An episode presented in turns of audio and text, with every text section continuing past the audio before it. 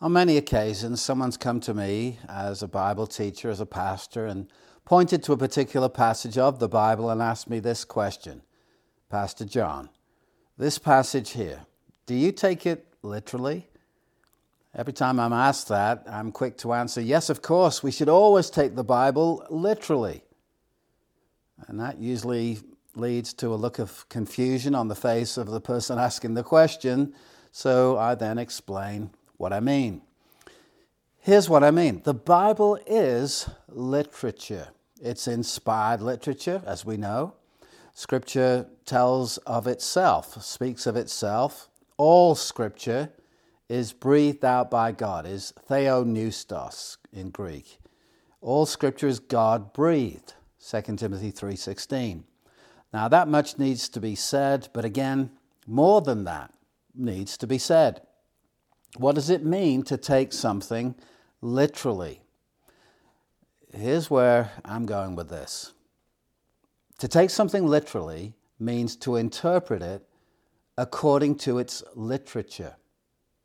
Let that truth sink in for a moment, because it's a truth that has profound implications. Let me repeat it once again.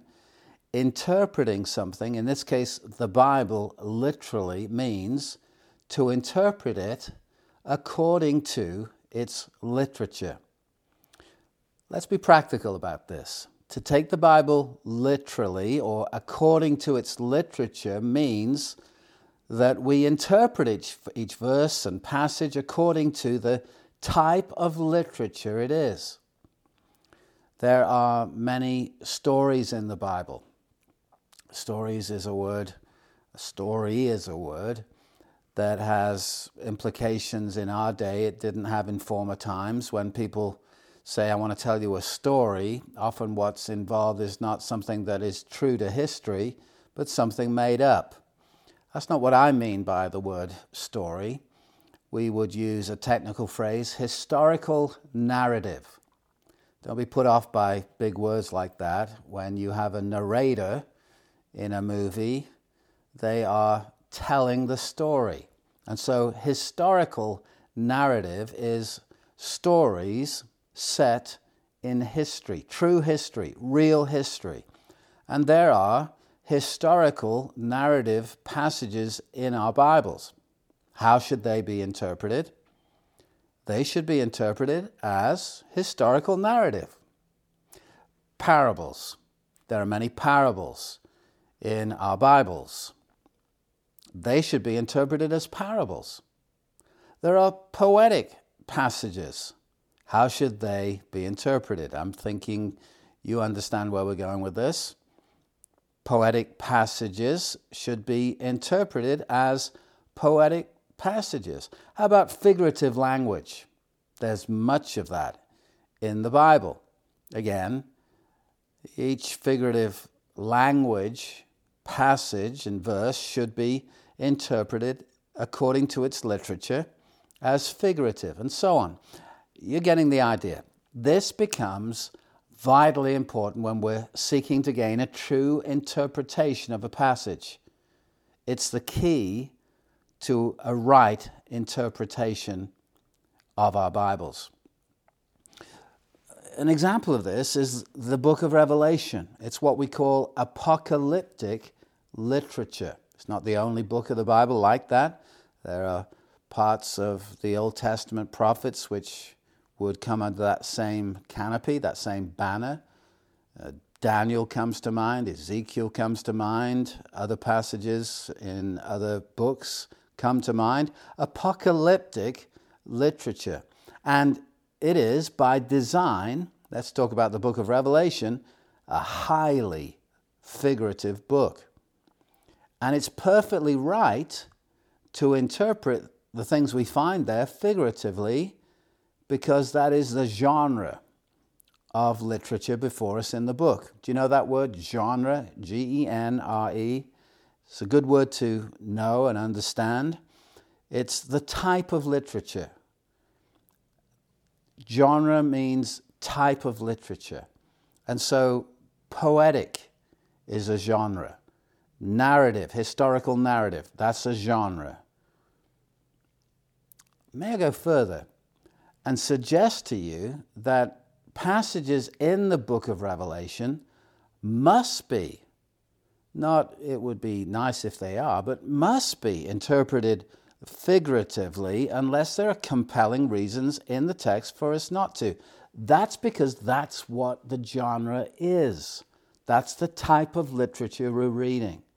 When we read of beasts coming up out of the sea, we're not going to go, if we're living in Arizona, to San Diego and look at the sea and wait for that thing to appear because we know that's not what we're reading in Revelation of a literal beast coming up out of the sea.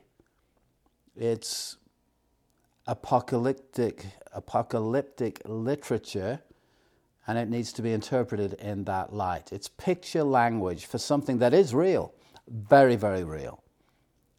But the beast represents something other than a literal beast. It's a picture of something else. And that's what it means to take the book of Revelation literally. And I'm encouraging everyone take your Bible and every portion of your Bible literally. Now, uh, people can listen to this and then they say, well, that means we can make it anything we like. No, no, no, no, no, no, no. No, we can't. We have no right to do that. And I would say this having said all I've just said, avoid hyper allegorical interpretations. You know the word allegory. Well, there was a man in history who was a massive, influential theologian, rightfully regarded as the greatest theologian of the first millennia of the church outside of the New Testament. We're talking about Augustine, Aurelius Augustine. He lived from 354 AD to 430 AD, known commonly as Augustine. He taught a hyper allegorical method of interpretation, which was very highly speculative. Now, he had some great things to disclose. He was a titan. He was gigantic in the scheme of things as a theologian. No doubt about it. Head and shoulders above others. But in this regard, he didn't help the church. He was massive as a theologian, but that didn't mean he got everything right. There was no one around him who was of equal intellect to really challenge him at the time. Here's what we read regarding a commentary he made on Luke chapter 10, 29 through 37, which is the passage about the Good Samaritan. This is Augustine, his commentary on that. I'm going to read uh, his words. A certain man went down from Jerusalem to Jericho. Adam himself is meant. Jerusalem is the heavenly city of peace, from whose blessedness Adam fell. Jericho means the moon, and signifies our mortality because it is born, waxes, wanes, and dies. Thieves are the devil and his angels, who stripped him, namely, of his immortality and beat him by persuading him to sin and left him half dead, because insofar as man can understand and know God, he lives, but Insofar as he is wasted and oppressed by sin, he is dead. He is therefore called half dead. The priest and the Levite who saw him and passed by signify the priesthood and ministry of the Old Testament, which could profit nothing for salvation. Samaritan means guardian, and therefore the Lord Himself is signified by this name. The binding of the wounds, is the restraint of sin. Oil is the comfort of good hope. Wine, the exhortation to work with fervent spirit. The beast is the flesh in which he designed to come to us. The being set upon the beast is belief in the incarnation of Christ. The inn is the church where travelers returning to their heavenly country are refreshed after pilgrimage. The morrow is after the resurrection of the Lord. The two pence are either the two precepts of love or the promise of this life and of that which is to come. The innkeeper is the apostle, Paul. The supererogatory payment is either his counsel of celibacy or the fact that he worked with his own hands, lest he should be a burden to any of the weaker brethren when the gospel was new, though it was lawful for him to live by the gospel. Uh, end of quote. Now, what do you do with that? Well, what you do with that is say, that's kind of ridiculous. Um, while Augustine is rightly heralded, heralded for his massive contribution to our understanding of theology. When we get to his hyper allegorical interpretations of Scripture, it wasn't a blessing. In fact, it's something of a blight on his legacy, not something good at all. Having said that, even this statement must be understood in its context for the simple reason there was no fellow theologian that was comparable to Augustine around to correct or challenge him. Only in the light of great minds analyzing his work through the many centuries can we see two things both his vast contribution to the church, as well as the things which were not in any way helpful. His hyper allegorical methodology and interpreting the scripture being something of that for sure. When it comes to analyzing that quotation, do you know, why would his interpretation be any better than someone else's? There isn't any given. A certain man went down from Jerusalem to Jericho. Adam is meant. Jerusalem is the heavenly city of peace. How, how do we know that? How do we know any of that? We don't. It's made up. Now, when it comes to interpreting our Bibles, one man said there are three laws, just as in real estate.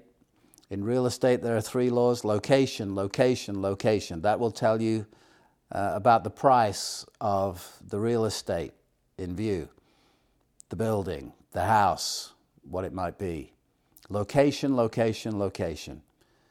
Uh, if you've got real estate in New York, you'll pay a different price for that uh, piece of planet Earth than you will in the plains of Montana.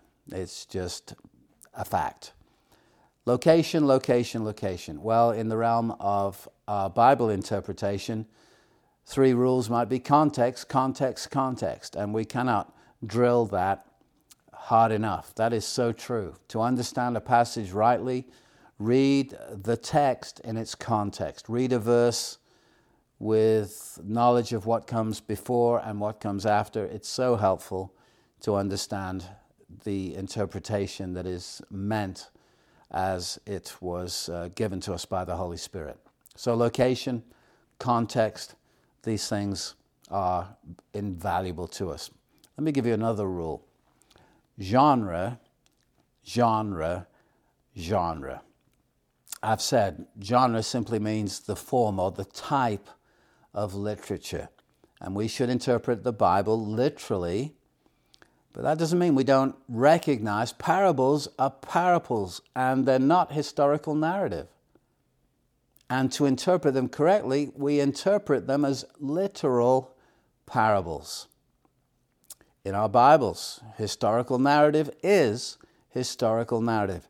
Nouns are nouns, verbs are verbs, analogies are analogies. Let me read you a verse of scripture from Isaiah chapter 55 and verse 12. And I want to ask you, what genre is this?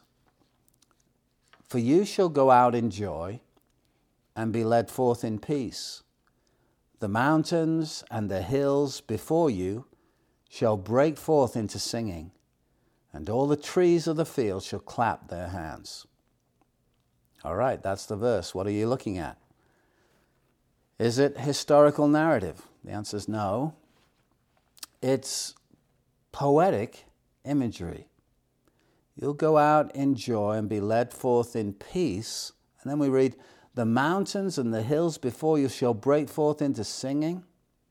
Is this a prophetic statement to say that there's coming a time when, even with the most basic electronic equipment, you're going to be able to record the songs of the mountains and the hills because they're going to break forth into singing. There's coming a time when mountains and hills are going to put, be putting basically musical albums together. They'll be singing, they'll be rocking it. You'll be able to hear it You'll be led forth in peace, but the mountains are going to go nuts with songs. Song upon song upon song. They're going to break forth into singing. And look at this, and all the trees of the field shall clap their hands. There's coming a time when trees will be clapping, clapping to the beat. Well, what do you do with that?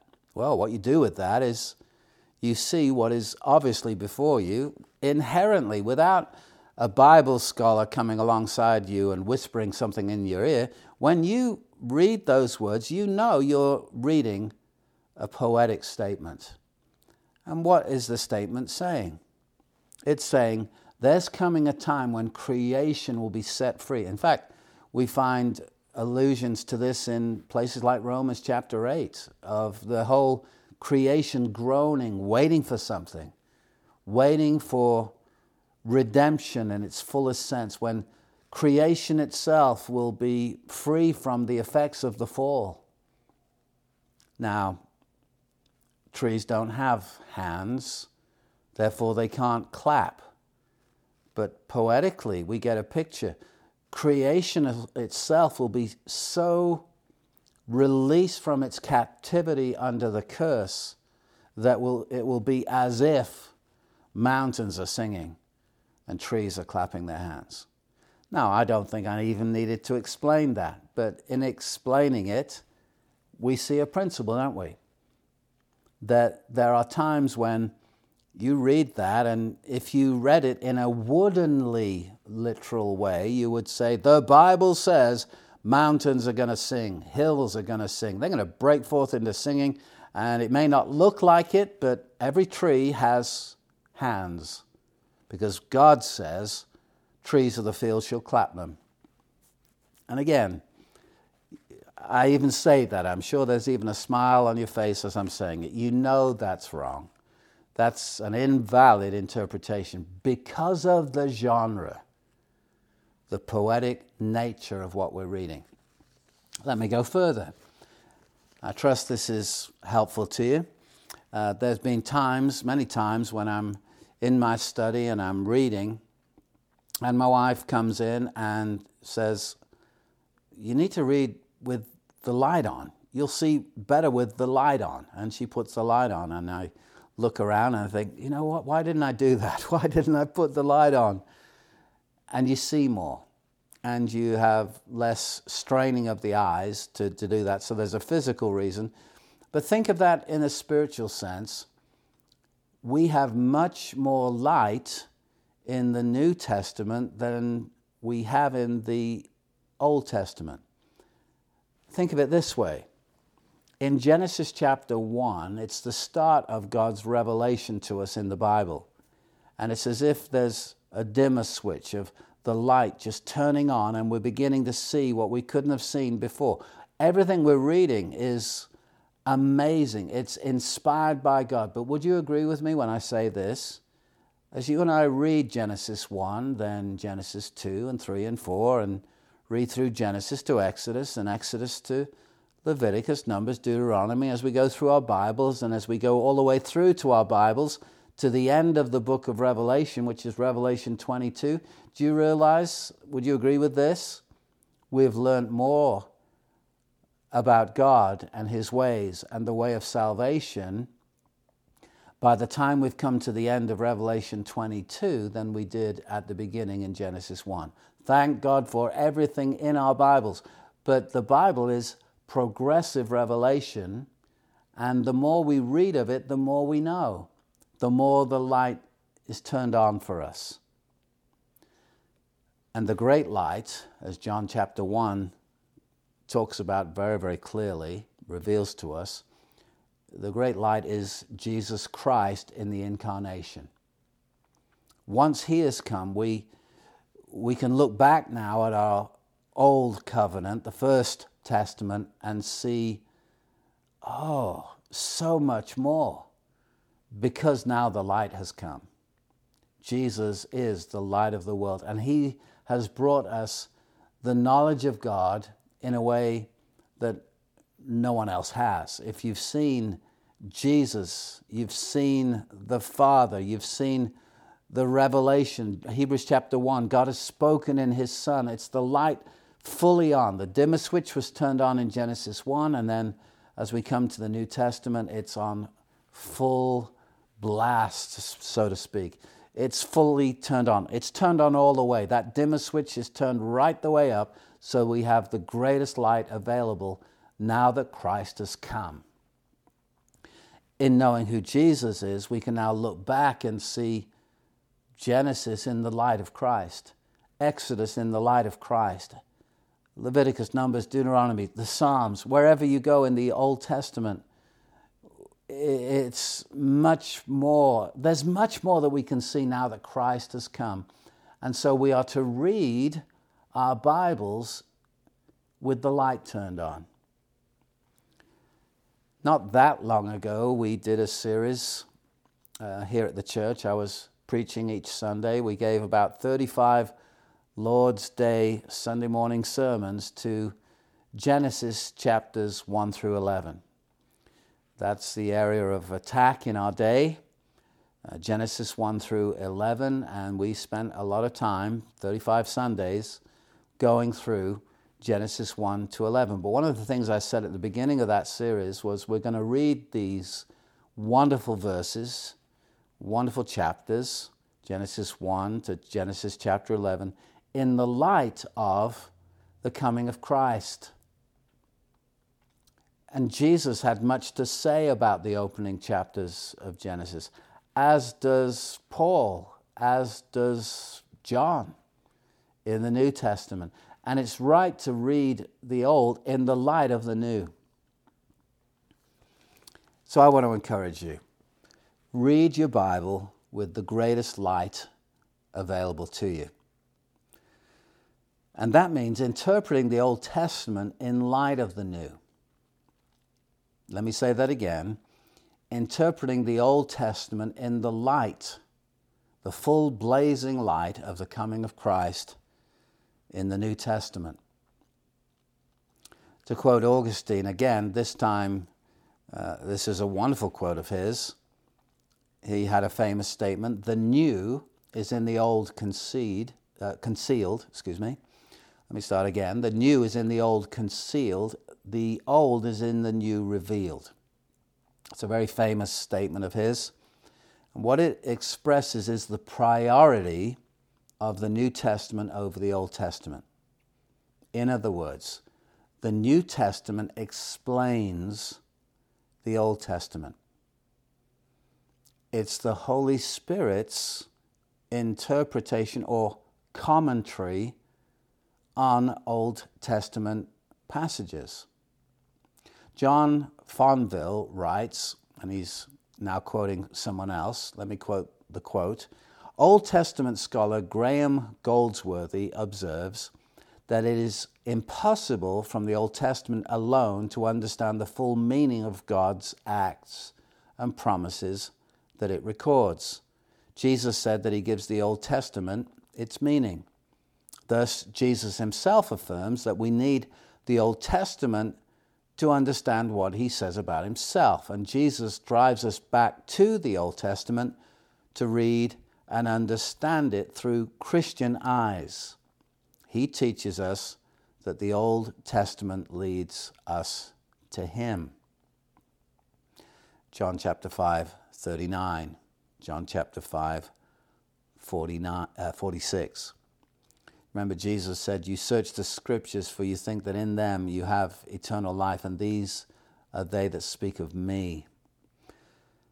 And continuing on the quote, thus Goldsworthy notes that in seeking to understand the scriptures, we do not start at Genesis 1 and work our way forward until we discover where the story is leading. Instead, we start with Christ, the gospel, and he directs us to read and understand the Old Testament in light of the gospel. The gospel interprets the Old Testament by showing us its meaning and goal. The Old Testament increases our understanding of the gospel by showing us what Christ fulfills for us. End of quote. Let's go in our Bibles to one passage, and this might be helpful for us. I think it will be Amos. You might need to pause for a moment and find the book of Amos. Amos chapter 9. There we read these words. There's only nine chapters in Amos. Verse 11. Amos 9:11. In that day I will raise up the booth of David that is fallen and repair its breaches and raise up its ruins and rebuild it as in the days of old, that they may possess the remnant of Edom and all the nations who are called by my name, declares the Lord who does this. What do we do with that? Well, we read it and we enjoy it and we ponder the words. But let's now go to the book of Acts in the New Testament and I'm going to now illustrate what I've just been making and suggesting as a principle. Let's go to Acts chapter 15. Acts chapter 15.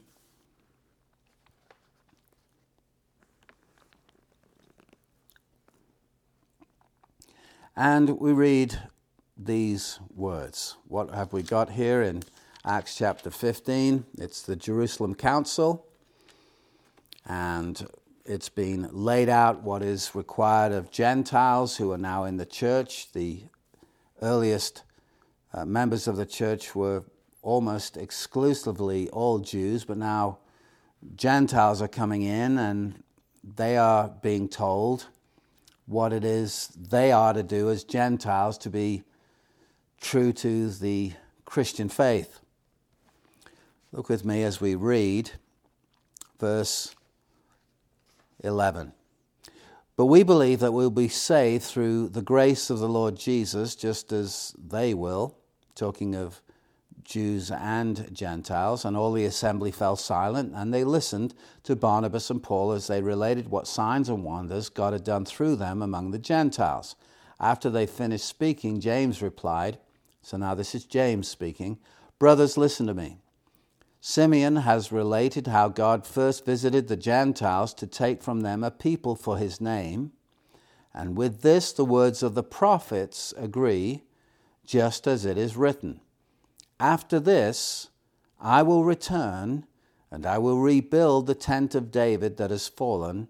I will rebuild its ruins, and I will restore it that the remnant of man, mankind may seek the Lord, and all the Gentiles who are called by my name, says the Lord, who makes these things known from of old. Therefore, my judgment is that we should not trouble those of the Gentiles who turn to God, but should write to them to abstain from the things polluted by idols, and from sexual immorality, and from what has been strangled, and from blood. Do you see what just happened? James in Acts chapter 15, verses 16 and 17, is quoting our passage we just read in Amos chapter 9.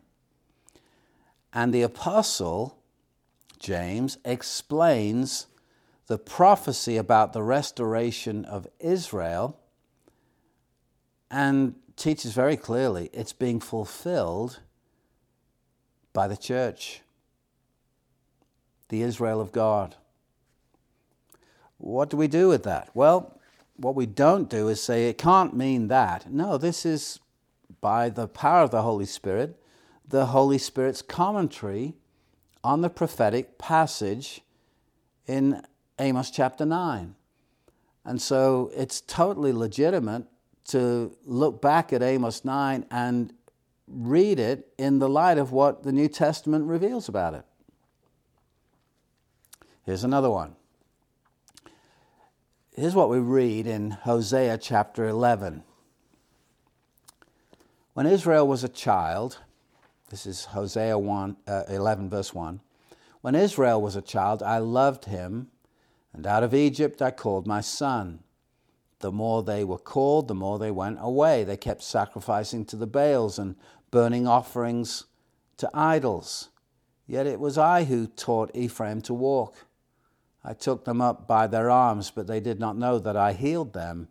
I led them with cords of kindness, with bands of love, and I became to them as one who eases the yoke on their jaws. And I bent down to them and fed them.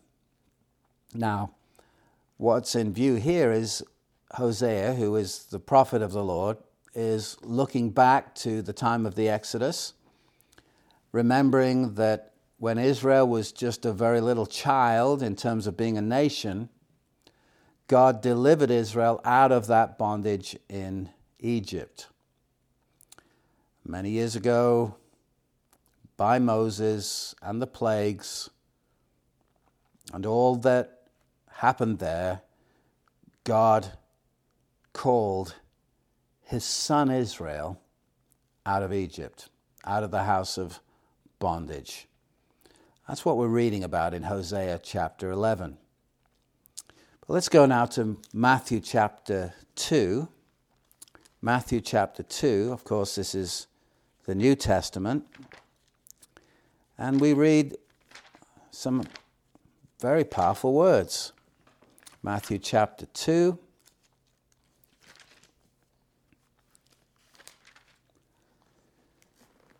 Verse 13. Let's read verse 13 through to 15.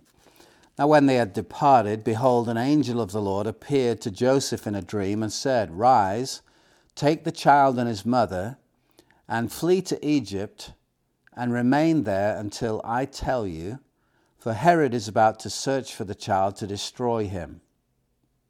And he rose and took the child and his mother by night and departed to Egypt, and remained there until the death of Herod. This was to fulfill what the Lord has spoken by the prophet Out of Egypt I called my son.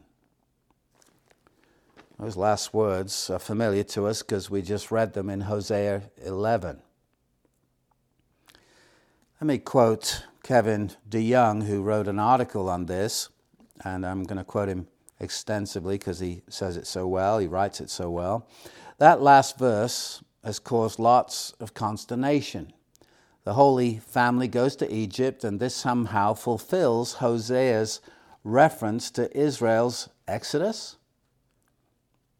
Well, at first glance, it looks like Matthew is connecting the dots by the slimmest of connections. Out of Egypt I called my son. Here in Matthew 2, refers to God hiding Jesus away in Egypt to avoid Herod's decree and then calling him back from Egypt when Herod is dead. This seems to be unrelated to anything Hosea was talking about. How can we say, how, how can Matthew say, this flight to Egypt fulfilled the words of the prophet Hosea when the two events seem connected by no more than the word Egypt? How can that, how can this possibly be a fulfillment of Old Testament prophecy. Kevin DeYoung continues. That's a tough question and one that has generated a lot of bad answers. Some with good intentions have said, look, Matthew says Jesus fulfilled this prophecy, so it must be that Hosea is a direct prophecy about the Messiah and only about the Messiah. Hosea knew is predicting something about the Christ. That does try to make sense of Matthew's language, but you really have to get creative with Hosea to make it look like he was knowingly predicting a messianic flight to Egypt. Others have suggested that Matthew was just making a loose connection between two events that had to do with Egypt. He's just playing free association with biblical prophecy. Jesus came out of Egypt. Here's something in the prophets about Egypt. So let's put the two together. Not only does this make Matthew look a bit silly and throw into question some basic beliefs about biblical inspiration, this sort of loosey goosey prophetic fulfillment simply doesn't fit with the rest of Matthew's gospel. Matthew, more than any gospel writer, goes to great lengths to show that Jesus' birth, life, and death are rooted firmly in the Old Testament. Jesus was born of a virgin, fulfilling Isaiah 7:14. He was born in Bethlehem, fulfilling Micah 5, 1 and 2. He was sought out to be killed by Herod, fulfilling Jeremiah 31, 15. He was preceded by John, preparing the way, fulfilling Isaiah 40, verse 3. He healed diseases, fulfilling Isaiah 53, verse 4. He spoke through parables, fulfilling Psalm 78, verse 2. He came to Jerusalem riding on a donkey, fulfilling Zechariah 9, verse 9. Matthew is very deliberate with his use of the Old Testament, so his citing of Hosea 11 must be more than just a connection with the word Egypt. So, how do we make sense of this prophecy in Hosea in fulfillment in Matthew? The first step to understanding Matthew's purpose is to look more carefully at the word fulfill. The Greek word is pleroo, and it simply means to fill up. That's what Matthew is at pains to demonstrate that Jesus was filling up the Old Testament. Some, sometimes this meant very specifically the Old Testament predicted the Messiah's birthplace would be Bethlehem, and Jesus was in fact born in Bethlehem. There you go, that's fulfillment. But fulfillment can be broader than that.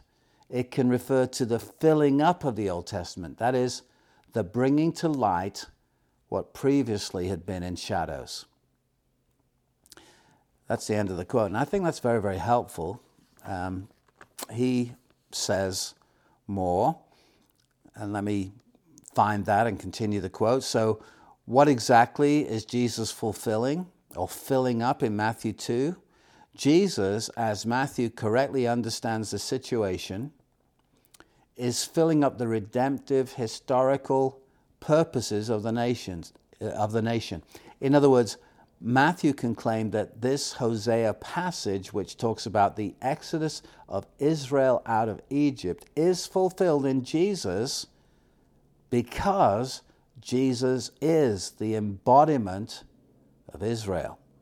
Matthew looked back and saw an analogical correspondence between the history of the nation Israel and the history of the Messiah.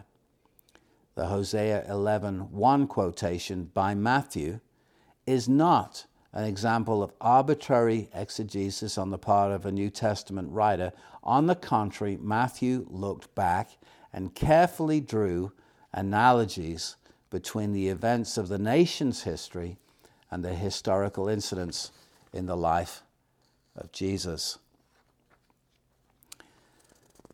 I hope that's helpful. When Jesus fled Herod and went to Egypt, it, again to use Kevin DeYoung's words, it brought to a climax the work of deliverance that began in the exodus, exodus of Israel and was now coming to completion in the exodus of Jesus. That's why Matthew can say this was to fulfill what was spoken by the prophet.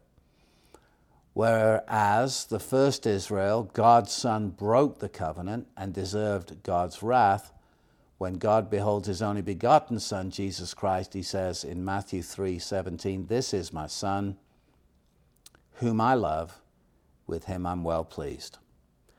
Far from being a merely or barely connected prophetic fulfillment, this word from Hosea 11, filled up in Matthew 2, is a robust piece of New Testament theology.